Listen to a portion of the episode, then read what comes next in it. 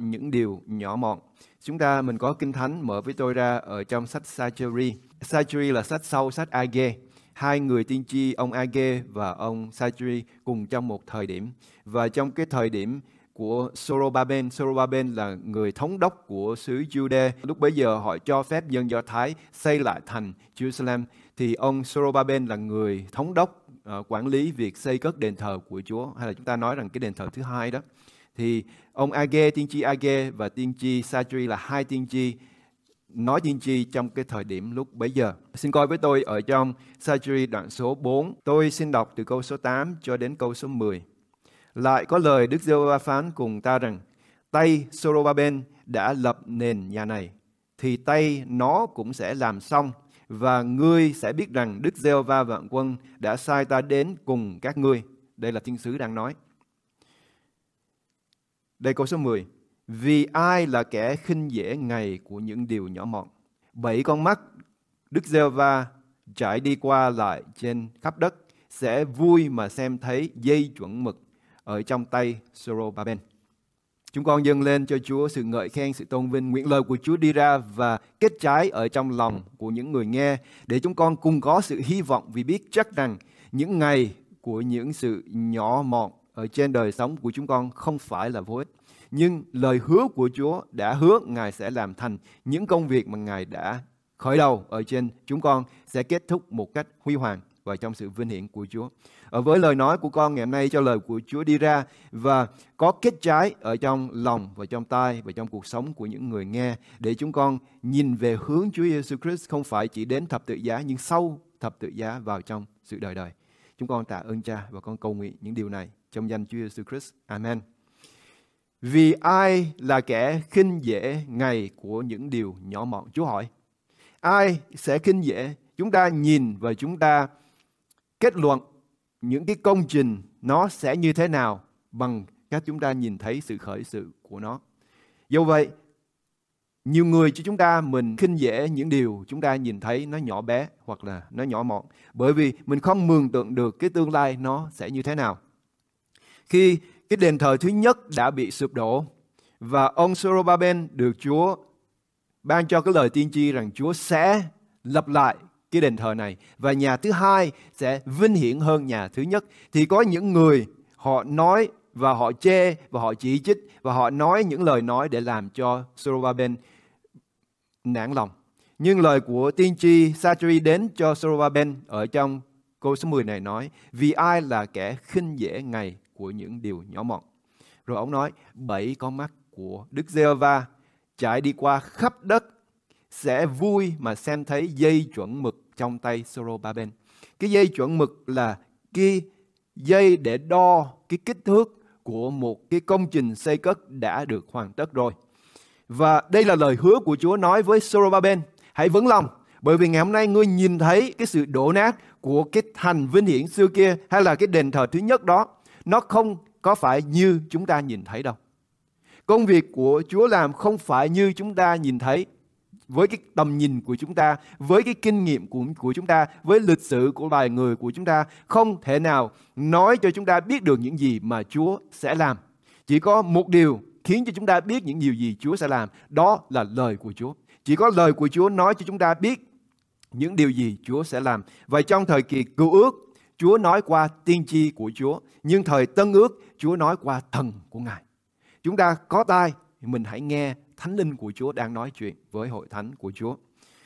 Thời cựu ước là cái bóng và tân ước là cái thực hiện của cái bóng đó.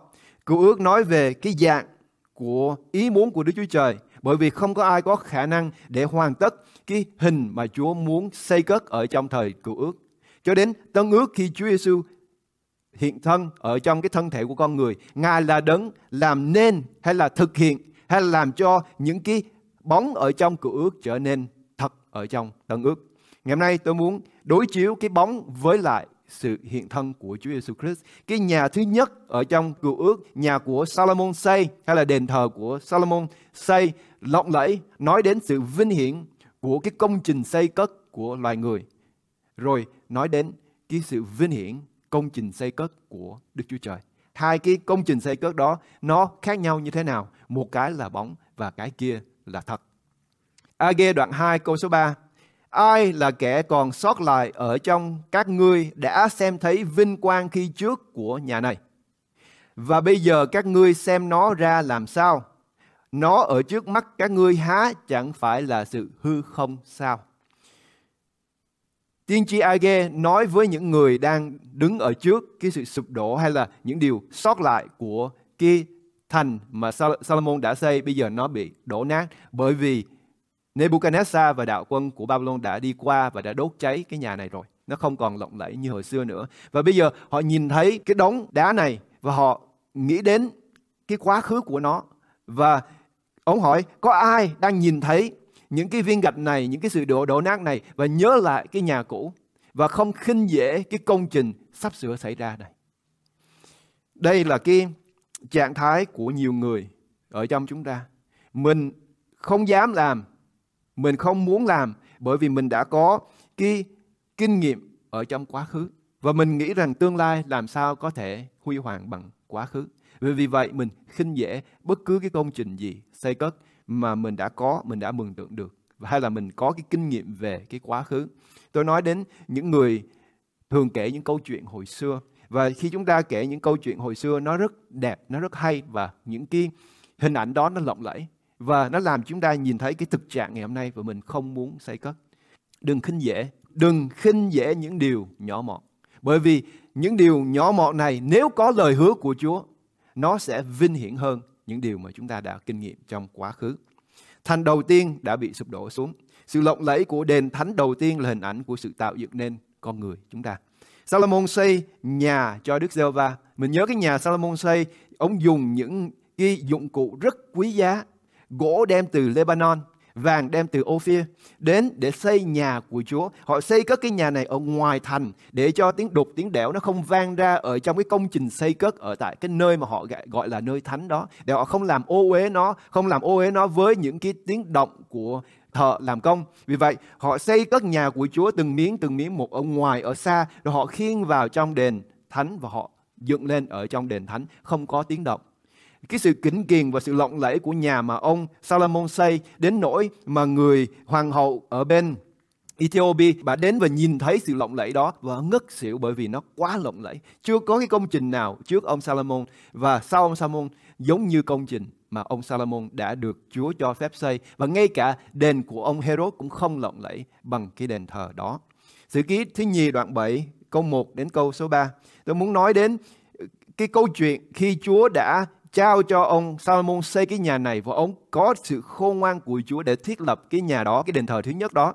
Và Chúa đã ban phước hay là Chúa đã giáng phước xuống trong dân sự Israel bằng cách hiện diện ở trong cái nhà này. Khi Salomon cầu nguyện xong, lửa từ trời giáng xuống đốt của lễ thiêu và các hy sinh, sự vinh quang của Jehovah đầy dẫy trong đền những thầy tế lễ chẳng vào được trong đền của Đức Giê-hô-va vì sự vinh quang của Đức Giê-hô-va đầy dẫy đền của Ngài. Hết thảy dân Israel đều thấy lửa và vinh quang của Đức Giê-hô-va giáng xuống, đền bèn sắp mặt xuống đất trên nền lót.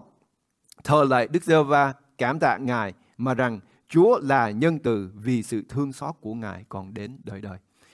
Đức Chúa Trời đã dành cái sự hiện diện rất kỳ diệu của Ngài cho cái đền thánh này. Và sự hiện diện của Chúa khi Chúa phủ ở trên cái nhà này, thì ngay cả người ta không vào đó được. Mình nghĩ đến cái sự vinh hiển của Chúa, nó là một điều mà không những mình nhìn thấy được, nhưng mình có thể đờ đụng được. Đến nỗi những thầy tế lễ cũng không vào trong đền đó để thờ phượng Chúa được.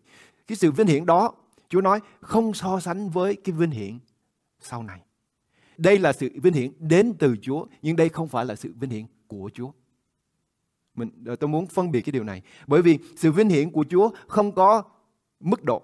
Sự vinh hiển của Chúa là hoàn hảo. Khi tôi nói đến cái sự vinh hiển của nhà này không so sánh với cái sự vinh hiển nhà sau. Tôi nói đến cái sự vinh hiển này là sự vinh hiển thọ tạo của Đức Chúa Trời. Chúa tạo nên cái sự vinh hiển này, vì vậy nó có cái cấp bậc khác nhau. Và Chúa nói cái sự vinh hiển ở sau này lớn hơn cái sự vinh hiển ở trong cái nhà này lúc bấy giờ. Thành của Salomon lộng lẫy nhưng xây bởi tay của loài người. Và tất cả những công trình xây cất bởi tay của loài người thì cũng sẽ bởi tay của loài người hủy diệt. Để nói đến con người của ông Adam. Đức Chúa Trời đã nắng ông Adam từ bụi đất theo hình hài của Ngài. Đức Chúa Trời đã làm cho Adam trở nên cái hình ảnh của Đức Chúa Trời và trao cái quyền quản trị ở trong tay của Adam.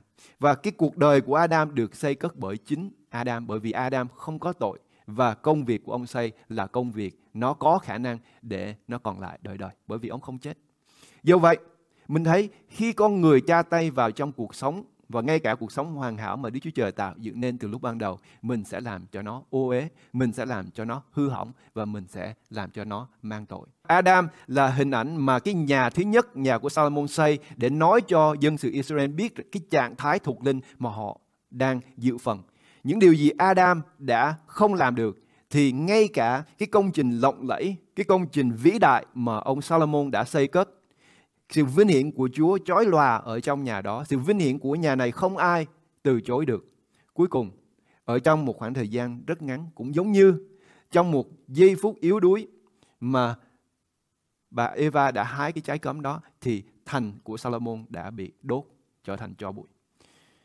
Esai đoạn 64 câu 11 Nhà thánh và đẹp đẽ của chúng tôi, tức là nơi tổ phụ chúng tôi ngợi khen Ngài, thì đã bị lửa đốt cháy rồi mọi nơi vui vẻ của chúng tôi đều đã bị hủy hoại.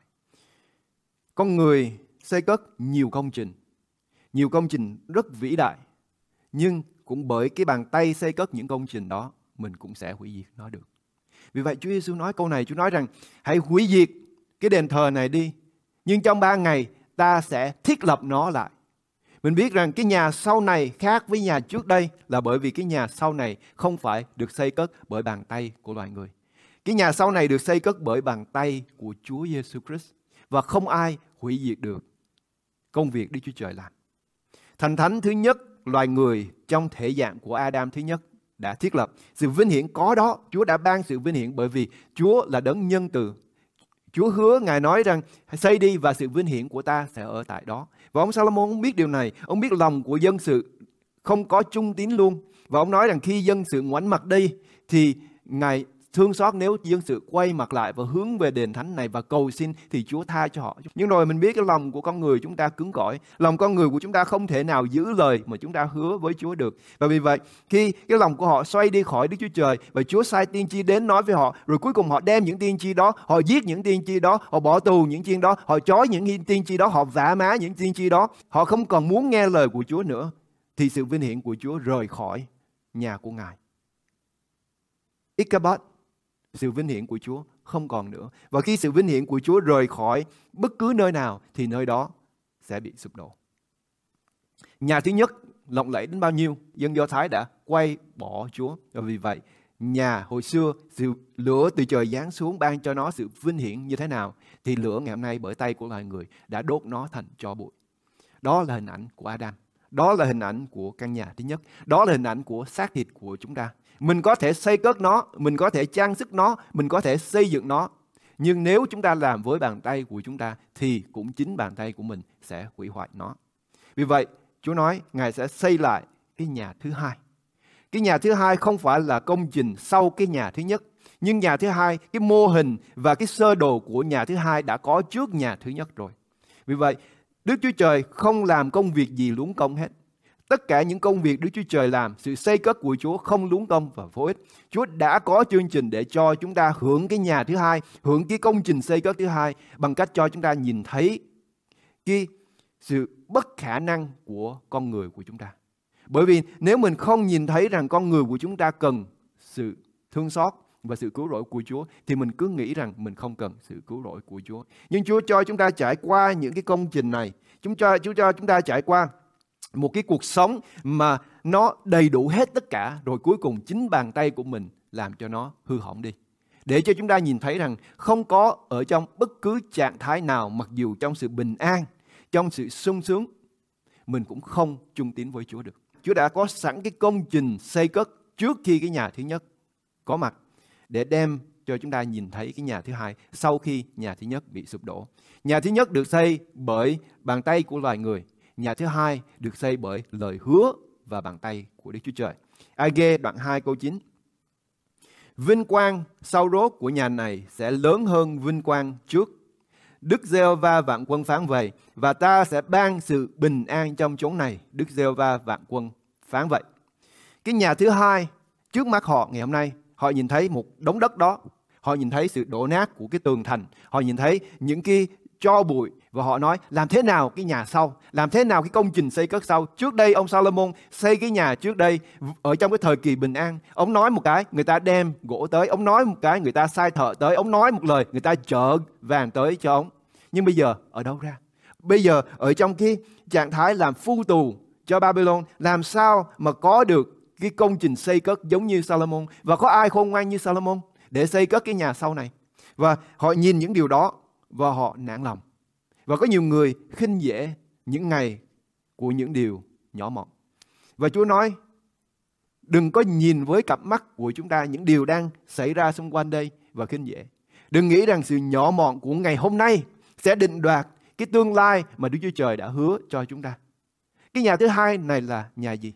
Nhà thứ hai này, cái sự vinh hiển của nhà thứ hai này Chúa hứa sẽ lớn hơn sự vinh quang của nhà thứ nhất bằng cách nào? Chúng ta trở lại trong cái sách Satri cũng đoạn 4 đó và chúng ta coi trong câu số 6 và câu trước, cái câu hồi nãy chúng ta đọc. Người đáp lại rằng, đây là lời của Đức giê va phán cho Sorobaben rằng, ấy chẳng phải bởi quyền thế, cũng chẳng là bởi năng lực, bèn là bởi thần ta. Ấy chẳng phải bởi quyền thế, cũng chẳng phải bởi năng lực, bèn là bởi thần ta. Đức giê va vạn quân phán vậy. Cái nhà sau này không phải được xây cất bởi khả năng và kiến thức năng quyền của loài người. Không phải bởi vì chúng ta có cái quyền thế, ở đây nói, hay là chúng ta có cái khả năng với sức lực của chúng ta để xây cất cái nhà sau này. Nhưng nhà sau này được xây cất bởi Đức giê va Chính Chúa sẽ xây cất nhà sau này. Vì vậy, không phải những gì chúng ta nhìn thấy nó sẽ đoạn định tương lai của cái nhà sau này. Nhưng ngược lại, những điều mà chúng ta không thấy đó là những sự thật. Còn những gì chúng ta thấy chỉ là hình ảnh thôi. Chúng ta suy nghĩ về cái hình tam giác. Chúng ta suy nghĩ về cái hình tròn. Nó có không? Nó ở trong cái suy nghĩ của chúng ta. Nhưng nó nó tròn hơn và nó hoàn hảo hơn những tất cả những gì mà chúng ta có thể làm với cái khả năng xây cất của chúng ta. Chúa có hình ảnh của nhà sau này. Cái sơ đồ của nhà sau này nó trọn vẹn. Nhưng không có điều gì bằng tay của loài người có thể làm để làm cái sơ đồ của Chúa trở nên thực tế, nó giống như cái ý muốn của Ngài được hết. Vì vậy, Chúa phải xây nhà của Ngài bằng chính con của Chúa. Ngài phải hiện thân ở trong thân thể của con người chúng ta và với bàn tay của Chúa Giêsu Christ, Ngài đã sống, Ngài đã chết và Ngài đã sống lại để khởi đầu cái chương trình xây cất cái đền thánh thứ hai. Sự giáng sinh và hy sinh và phục sinh của Chúa Giêsu khai trương thành thứ hai. Không phải cái sự đổ nát đó những điều chúng ta nhìn thấy và cái khả năng suy diễn của chúng ta hoặc là cái năng lực và quyền thế của chúng ta có thể xây lại đền thánh thứ hai nhưng bởi thần của Đức giê va Ngài sẽ xây cất. Philip, đoạn số 1 câu số 6 Tôi tin chắc rằng đấng đã khởi làm việc trong anh em sẽ làm trọn hết cho đến ngày của Đức Chúa Giêsu Christ. Chúa Giêsu Christ khởi đầu bằng sanh ra ở trên thế gian này, sống cuộc đời của Chúa, dạy dỗ chúng ta trên thế gian này, rồi Chúa hy sinh trên cây thập tự, sau đó Chúa chết đi. Cái sự đổ nát của cái nhà thứ nhất, cái thân thể đó bị đổ nát bởi bàn tay của loài người đóng đinh Chúa Giêsu ở trên cây thập tự, giết Chúa đi. Nhưng rồi Chúa chứng minh điều này, Chúa sống lại. Cái nhà thứ hai này nó không phải giống như nhà thứ trước. Cái đền thứ hai này không phải giống như đền trước đây. Hai cái nhà này nó có cái mô hình giống như nhau nhưng không có giống như nhau. Bởi vì một cái xây bởi cái ao ước của loài người được chúc phước bởi Chúa. Nhưng cái thứ hai xây bởi lời hứa của Chúa và bởi thánh linh của Ngài, chứ không phải bởi bàn tay của chúng ta. Cái nhà thứ nhất được xây cất ở trong cái nơi gọi là Jerusalem. Và Jerusalem có nghĩa là thành của sự bình an. Salem là sự bình an. Jerusalem có nghĩa là thành của sự bình an. Cái đền của ông Salomon được xây ở trong thành của sự bình an. Nhưng rồi, sự bình an không có ở trong nó. Nhưng cái đền thứ hai không được xây ở trong thành của Jerusalem. Mình nhớ Chúa Giêsu khi nói chuyện với người đàn bà ở bên cái giếng. Và Chúa nói như thế này, giờ đã đến và giờ đã đến rồi khi người ta không thờ phượng Đức Chúa Trời ở tại Jerusalem nữa. Cái đền thánh của Chúa được thiết lập lại không tại một địa điểm. cái thành thánh của Chúa được thiết lập lại ở trên nền móng của thuộc linh, đó là Chúa Giêsu. Thành thứ hai của Chúa là quý vị. Thành thứ hai của Chúa là chúng ta. Thành thứ hai của Chúa là sự xây cất ở trên Chúa Giêsu và chúng ta coi Age nói trong đoạn 2 câu số 9. Vinh quang sau rốt của nhà này sẽ lớn hơn vinh quang trước. Đức giê va vạn quân phán vậy. Và ta sẽ ban sự bình an trong chốn này. Salomon xây thành của ông ở trong cái nơi gọi là thành bình an. Chúa Giêsu sẽ xây thành thánh thứ hai và sự bình an ở trong thành đó chứ không phải ở ngoài thành đó. Sự bình an của Chúa sẽ ở trong chúng ta. Sự bình an của Chúa sẽ là từ trong là cái nguồn phát ra từ trong thành của Chúa chứ không phải bị ảnh hưởng bởi cái môi trường bởi vì trong cái thời kỳ mà Jerusalem có sự bình an cho nên thành đó không bị hủy diệt. Nhưng đến khi sự bình an của thành Jerusalem đã mất đi rồi thì thành thánh bị hủy diệt.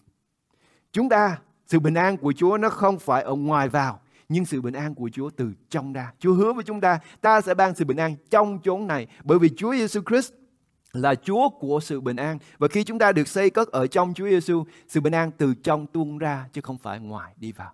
Chúng ta là những cái chén, chúng ta là những cái bình đựng sự bình an, chứ không phải chúng ta những là những cái bình ở trong sự bình an xây thành thuộc linh. Phía rơi thứ nhất đoạn 2 câu 5. Nhà thuộc linh không phải là những đơn vị mà chúng ta nhìn thấy. Khi tôi nói rằng chúng ta là những căn nhà thuộc linh, tôi không nói điều đó. Chúng ta hiệp lại ở trong hội thánh của Ngài, hội thánh phổ thông của Chúa là một căn nhà thuộc linh. Ông Führer, ông giải nghĩa câu này. Và anh em cũng như đá sống được xây nên nhà thiên liêng. Làm chức tế lễ thánh đặng dân của lễ thiên liêng nhờ Đức Chúa Giêsu Christ mà đẹp ý Đức Chúa Trời.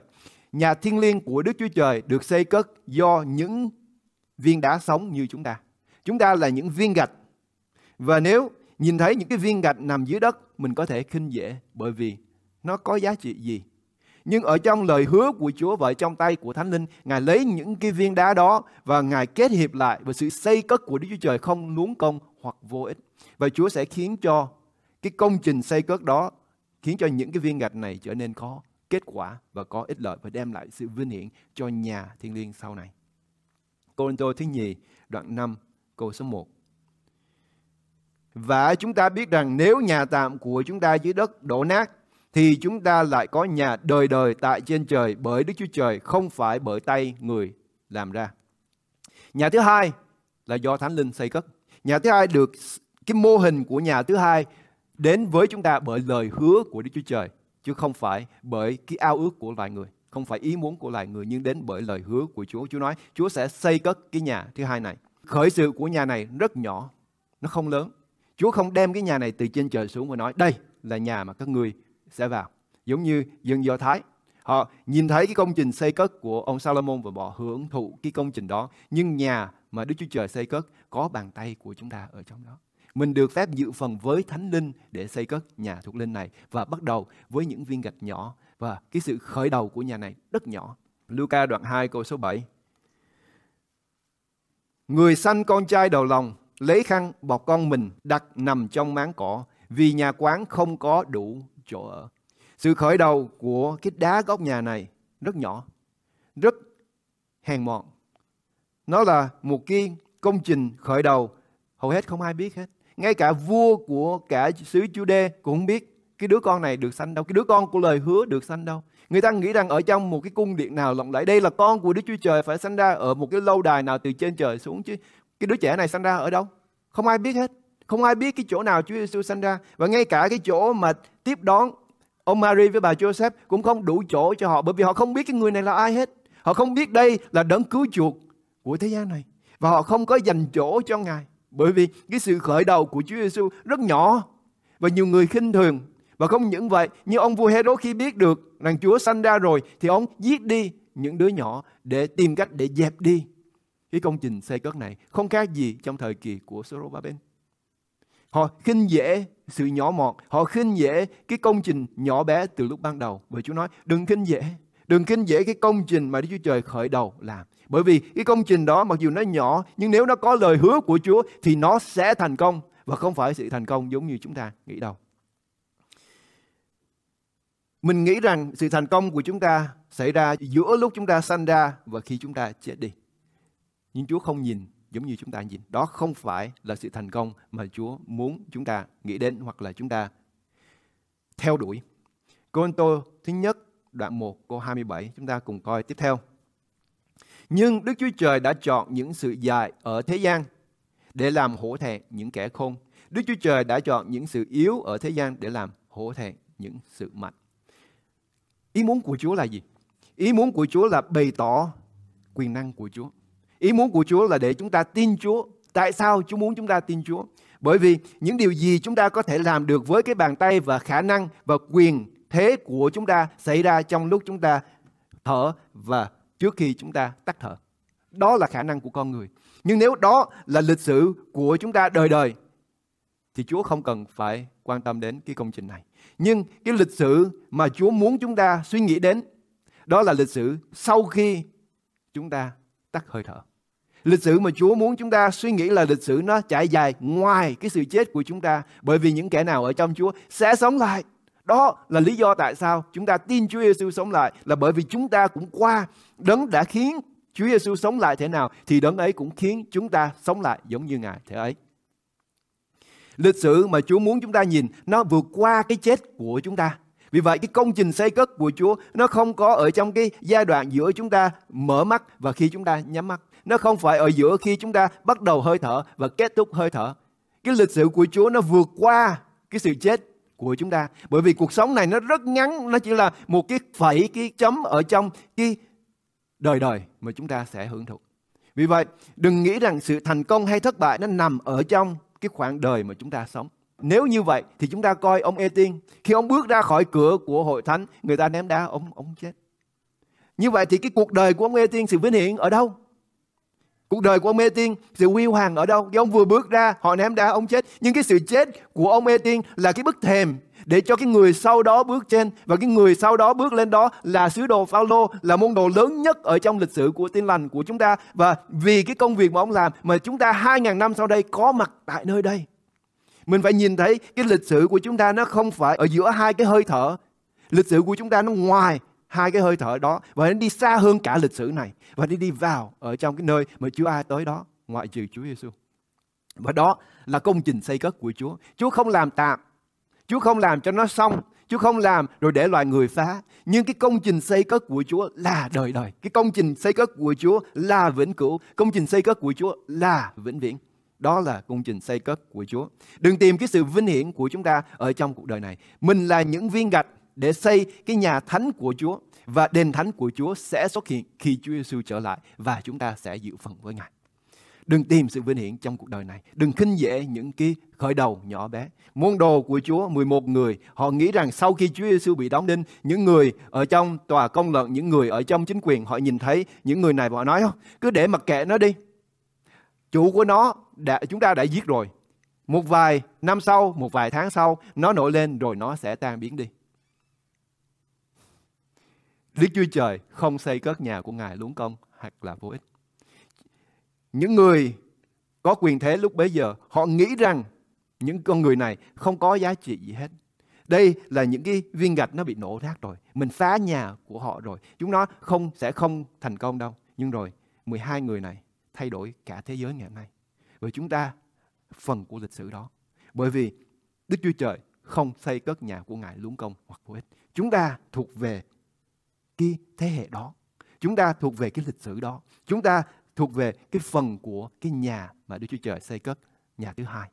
Đừng kinh dễ những ngày của những điều nhỏ mọn. Hãy nắm lấy và biết rằng nếu Chúa hứa với chúng ta thì Ngài sẽ thực hiện ý muốn của Chúa. Matthew đoạn 16 câu 18. Trước khi Chúa Giêsu chết đi, và đây là lời hứa bởi vì khi Kinh Thánh nói khi Ngài đánh người chăn thì chiên bị tản lạc. Và Chúa biết rằng môn đồ của Chúa và Chúa biết chúng ta ngày hôm nay khi nhìn thấy cái trạng thái tạng lạc và khi tôi nhìn thấy hội thánh của Chúa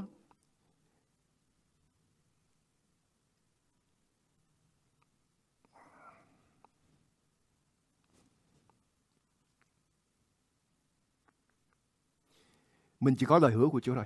Vì Chúa hứa với phê-rơ trước khi những điều này xảy ra. Và Chúa nói, con ta bảo ngươi rằng, ngươi là Phi-rơ, ta sẽ lập hội thánh ta trên đá này và các cửa âm phủ chẳng thắng được hội đó. Cửa âm phủ không thể nào thắng được hội thánh của Chúa. Mặc dù ngày hôm nay không có ai đây hết. Mặc dù cái sự đổ nát của cái thế hệ này nó diễn ra bàn tay phá hoại của kẻ thù nghịch đã đến và những cái lời nói vào trong lỗ tai của chúng ta nó khiến chúng ta ngã lòng hoặc là chán là muốn chúng ta bỏ công. Những lời hứa của Chúa nói với Peter và lời đó tôi nắm lấy ngày hôm nay và nói hội thánh của Chúa phải nắm lấy lời đó. Ta sẽ xây lập hội thánh của ta và cửa âm phủ sẽ không chiến thắng được hội đó. Chúa xây cất, không ai phá được hết.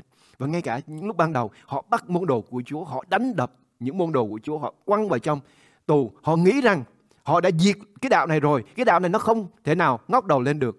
Nhưng trong đêm đó, thiên sứ làm cho rúng động và những xiềng xích ở trên tay của những sứ đồ rớt ra và cửa mở ra và người ta chạy đến với follow và người ta nói, tôi sẽ làm sao để được có sự sống đời đời Chúa xây cất nhà của Ngài, mặc dù cái hình ảnh ở trong cái suy nghĩ và tư tưởng hoặc là mắt nhìn thấy của chúng ta nó như thế nào. Nhưng chúng ta biết chắc điều này.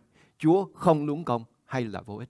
Những công trình của Chúa sẽ xây cất, sẽ thành công. Cửa âm phủ không chiến thắng được hội thánh đó.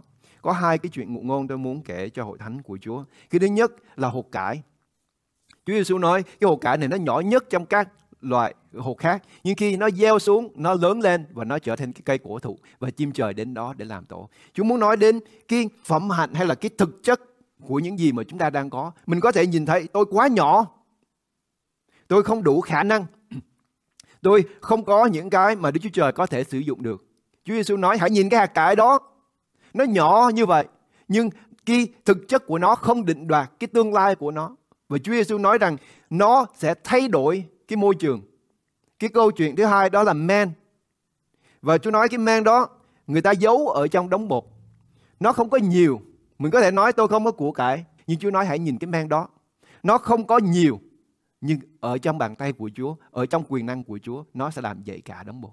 Nó ảnh hưởng cái môi trường, nó ảnh hưởng tất cả mọi sự xung quanh nó. Đừng khinh dễ những ngày của sự nhỏ mọn. Những việc nhỏ là những việc mà chúng ta cần chú trọng vào. Bởi vì nếu chúng ta không trung tín trong những việc nhỏ thì ai sẽ giao chúng ta những công việc lớn. Mình có thể đi ngang những cái công trình vĩ đại này, mình có thể chụp hình, rồi có nhiều người còn phá nữa. Nhưng rồi mình cũng đi. Nó không thuộc về mình. Cho đến khi Chúa nói, ngươi sẽ góp phần vào xây cất với thần của ta để xây cất cái nhà này. Ngươi sẽ là phần ở trong nhà này. Chúng ta viên gạch ở trong đền thánh mà Chúa sẽ xây. Chúng ta đọc tiếp ở trong Côn Tô thứ nhất, đoạn 1 câu 28 đến câu 29. Đức Chúa Trời đã chọn những sự hèn hạ và khinh bỉ ở thế gian, cùng những sự không có hầu làm cho những sự có ra không có, để chẳng ai khoe mình trước mặt Đức Chúa Trời. Ý muốn của Chúa là cho chúng ta thấy mình cần có Chúa để vượt qua cuộc đời này. Mình cần có sự vinh hiển của Chúa bởi vì cái nhà của Salomon có lộng lẫy đến bao nhiêu nếu Chúa không hiện diện thì nó không có giá trị gì hết. Phải có sự hiện diện của Chúa mới định đoạt cái giá trị của chúng ta. Vì vậy Chúa nói rằng không phải bởi cái bề ngoài của chúng ta mà Chúa sẽ hiện diện. Nhưng sự hiện diện của Chúa sẽ thay đổi cái bề ngoài của chúng ta. Sự hiện diện của Chúa sẽ biến đổi chúng ta và khiến chúng ta lộng lẫy. Bởi vì không phải bởi quyền thế hay năng quyền, nhưng bởi thần của Đức Chúa Trời. Ông Phaolô, ông bị đau và ông kêu cầu với Chúa. Cái dầm Sứ đồ kêu cầu với Chúa để giải cứu ông. Nhưng đây là câu trả lời của Chúa trong câu tôi thứ nhì, đoạn 12 câu 9. Để nói chúng ta biết mình chỉ có một điều mình nên nắm lấy và đó là ân điển của Chúa. Nhưng Chúa phán rằng ân điển ta đủ cho ngươi rồi vì sức mạnh của ta nên trọn vẹn trong sự yếu đuối. Chúng ta chỉ cần có ân điển của Chúa. Mình không cần phải có khả năng, mình không cần phải là một người mạnh, mình không cần phải là một người có nghị lực, mình không cần phải là một người có cái khả năng hay có cái quá khứ hay là có cái tài chánh hay có sự ủng hộ của những người xung quanh. Mình chỉ cần có ân điển của Chúa thôi. Ông Phaolô ông nói Chúa ơi, chữa lành cho con đi để cái cái dầm này nó làm thiệt hại cái công trình giao giảng lời của Chúa. Con đi đến cái hội thánh này họ chê con, họ nói con cái thân thể của con nó hèn mọn như thế này. Bây giờ con lại bị đau đớn như vậy cho nên khi con nói họ nói cái lời nói của con nó không có cái quyền năng và không những vậy cái mắt của ông nó cũng không có bình thường nữa người ta khinh bỉ người ta khinh dễ ông và ông nói chúa ơi chữa cho con chữa cho con để để con có thể làm công việc của chúa và câu trả lời của chúa là ân điển của ta đủ cho con rồi Ân điển, những điều gì không phải bởi chúng ta nhìn thấy. Đừng có nghĩ rằng cái lời nói của chúng ta làm cả ngàn người tung hô, là cả, cả triệu người đứng dậy, nổi dậy. Đó là chúng ta đã thành công. chúng nói đừng có nhìn những điều đó. Mình đừng có coi những điều đó để định đoạt cái giá trị mà Đức Chúa Trời đang xây cất. Không phải bởi cái đám người đó đâu. Không phải bởi ngày hôm nay họ tung hô Hosanna, Hosanna và ngày mai họ nói đóng đến hắn trên cây thập tự. Đừng có nghĩ rằng cái giá trị của chúng ta sẽ được định đoạt bởi quần chúng và bởi những người xung quanh. Không có. Chúa định đoạt cái giá trị của chúng ta. Vậy tôi sẽ rất vui lòng khoe mình về sự yếu đuối của tôi. Hầu cho sức mạnh của Đấng Christ ở trong tôi. Cái thực chất của chúng ta sự bình an của chúng ta đến không phải bởi sự đoán định của những người xung quanh hoặc là sự cho phép hoặc là sự chấp thuận của những người xung quanh về những công việc làm của chúng ta. Nhưng sự bình an đến và sự hy vọng của chúng ta có bởi vì Chúa hứa với chúng ta và ân điển của Chúa đủ cho chúng ta rồi. Mình không cần phải lo. Chúa hứa và Ngài sẽ làm thành ý muốn của Chúa. Và đây là lời hứa của Chúa. Đừng khinh dễ, đừng khinh bỉ những sự nhỏ mọn. Hãy nắm lấy những sự nhỏ, bởi vì từ đó mình sẽ nhìn thấy sự vinh hiển của Chúa sẽ được bộc lộ. Esai đoạn 58 câu 12. Những kẻ ra từ ngươi sẽ dựng lại nơi đổ nát ngày xưa. Ngươi sẽ lập lại các nền của nhiều đời trước. Người ta sẽ xưng ngươi là kẻ tu bổ sự hư hoại và là kẻ sửa đường lại cho người ở. Đó là lời hứa của Chúa. Chúng ta sống ở trong một thế giới đổ nát. Chúng ta sống ở trong thế giới lúc chỗ nào chúng ta nhìn thấy cũng có những người tan nát, cũng có những người đau đớn, cũng có những người đang trong sự thất vọng. Công việc mà Chúa Giêsu làm, Chúa nói rằng ta đến đây để tìm và cứu những kẻ bị mất. Hội thánh của Chúa, chúng ta đó là trách nhiệm của chúng ta. Mình sống ở trong thế gian này không phải để mình bắt đầu những công trình lộng lẫy với những cái tài nguyên mà chúng ta có để xây cất. Nhưng Chúa nói không, đi tìm những cái người bị đổ nát và xây lại cuộc sống của họ và ta sẽ làm cái công trình đó. Thần của ta sẽ làm công trình đó không phải bởi quyền thế, không phải bởi năng lực nhưng bởi thần của ta. Đừng khinh bỉ, đừng khinh dễ những ngày của sự nhỏ mọn. Hãy tin Chúa, nắm lấy lời hứa của Chúa và bước đi bởi vì chúng ta biết rằng sẽ đến một ngày sự vinh hiển của Chúa sẽ bộc lộ ra và chúng ta sẽ hưởng ở trong sự huy hoàng của Chúa Giêsu Christ. Chúng ta cùng đến với Chúa trong sự cầu nguyện. Chúng con dâng lên cho Chúa hội thánh và những điều xảy đến trong tương lai. Con nhìn thấy hội thánh của Chúa ngày hôm nay và kêu cầu với Chúa. Cha ơi, Chúa nghe lời kêu cầu của chúng con và phục hồi lại, khiến cho chúng con trở nên những cái bàn tay và những cuộc sống sẽ làm những công việc mà Chúa hứa chúng con làm, đó là xây cất lại những sự đổ nát của những điều chúng con nhìn thấy ngày hôm nay. Cuộc sống của nhiều người ngày hôm nay tan nát, gia đình của nhiều người ngày hôm nay bị xáo trộn, cuộc sống của nhiều người ngày hôm nay, công việc làm của nhiều người ngày hôm nay, sức khỏe của những người ngày hôm nay, xã hội của chúng con bị xé ra từng mảnh một và nhai và trà đạp. Sự phân rẽ của những thế hệ và những lý luận tư tưởng của từng người, của mỗi một người, của mỗi một nhóm đã làm cho cái thế giới ngày hôm nay nó bị xé ra từng mảnh vụn.